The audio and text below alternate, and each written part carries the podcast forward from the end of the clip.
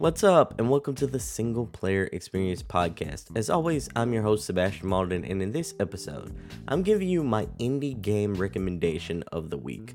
This week's indie game recommendation of the week is none other than Kraino Origins for the Nintendo Switch and for the PC. This is a 2D action adventure platformer that is a ghoulishly good time.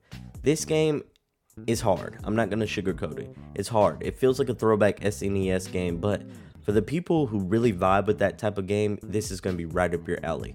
Find out why I'm recommending this game right after the intro. DJ, start the intro, man.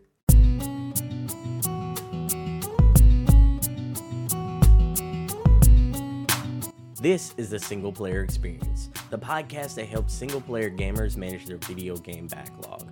I'm your host, Sebastian Mauldin, and my main quest is to help you manage your ever growing video game backlog by letting you know which single player games are worth your time and money so that you can have the best single player experience. Now, without further ado, let's start the show. DJ, cut the beat. So, a while back, I reviewed Kraino Origins for the PC on the ProNerdReport.com. Most of what I wrote in that review still stands, except with this Switch version, it feels like things have kind of changed for the better. Like this game always belonged on the Switch to begin with. The Switch version, for instance, feels more responsive and tight. The game is still a challenge, but it feels more of a manageable experience overall. So let's dive into Kraino Origins as a whole, and why I think you should actually play the Switch version over the PC version. Kraino Origins is a 2D action platformer that's a real throwback to the SNES era of games. It features a detailed and dope retro 2D pixel graphic art style. I'm not gonna lie to you, this game isn't for the weak. In Kraino Origins, you have an infinite amount of lives and you only lose a portion of the money that you have every time you die. Don't be fooled into thinking that that infinite amount of lives makes this game easy though. On the contrary, you're gonna need those lives. This game goes for blood and everything, and I mean everything, is out to kill you.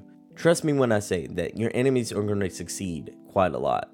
Unlike when I was playing the game on PC months ago, the Switch version does feel a bit easier for some reason. Maybe this is due to the controls for the Switch version feeling tighter, or perhaps there were other gameplay improvements that were done in the lead up to the Switch port. It isn't often that I say this, but the game feels like it plays much better on Switch than it did on PC. Let's talk about the gameplay. Combat is mostly centered around wielding your weapon, a long reaching sight at enemies, and platforming to get to the end of each level. Imagine if Mario was a skeleton and was cutting his enemies down with a scythe, and you get the general concept here. The gameplay feels like a mixture between Mario, Castlevania, and a little bit of Dead Cells.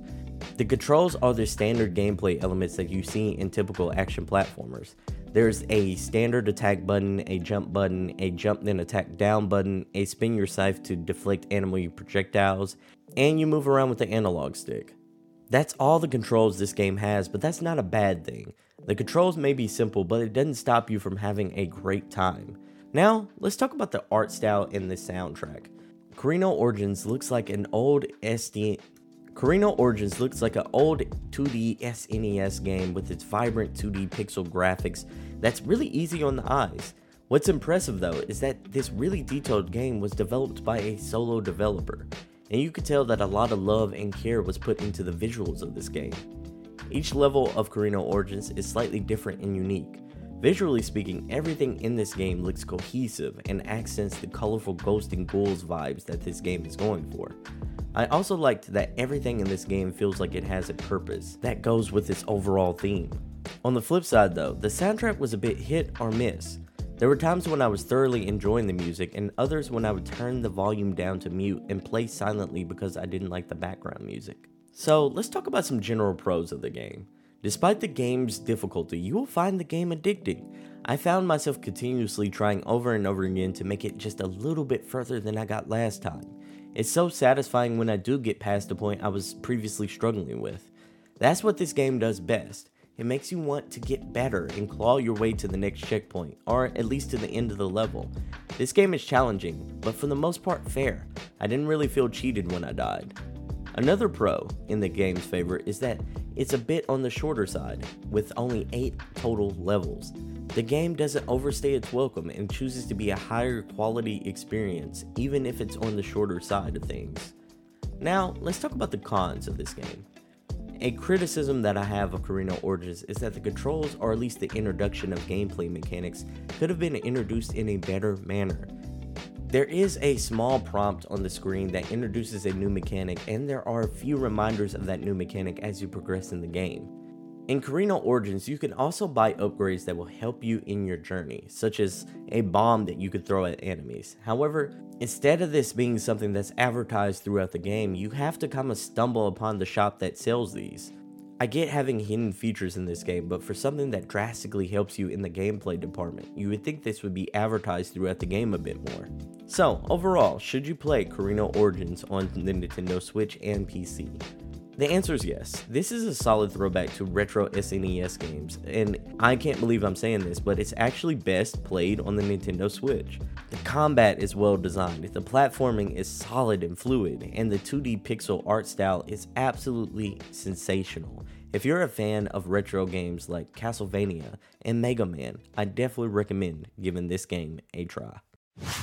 In this show, we practice the 10 games backlog rule. In this practice, you log down 10 games. Those games are going to be your video game backlog. To be as productive as you possibly can be, we recommend that you only play three games at one time. One single player narrative game, one game that's going to be your chill and relax game, and another game that's going to be your palate cleanser game, which is a game that you play when you're not in the mood for your other narrative games. When you complete or get tired of one game, it leaves the backlog list. Then you decide which new game is added to the list and which game on the list advances to your active three games. So, where should you put Kraino Origins in your video game backlog list? I think this is the perfect game to either be in your chill and relax spot or to be your palate cleanser spot. I don't think the narrative is quite strong enough to be in that primary narrative spot that I recommend, but I think this is a perfect palate cleanser game, and I do think this is a really good chill and relax game, especially on the Switch.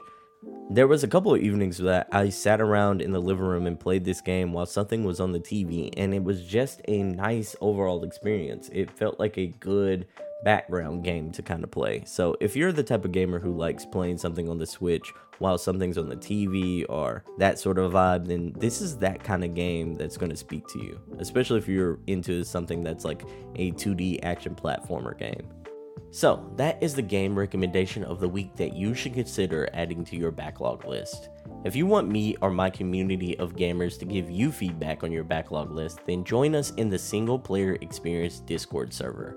Once you're in, feel free to share your video game backlog list or talk about good single player game experiences that you've had lately. The link to join the free single player experience Discord server is in the show notes. Thank you so much for listening to today's episode, and I hope to catch you in the next one. Peace.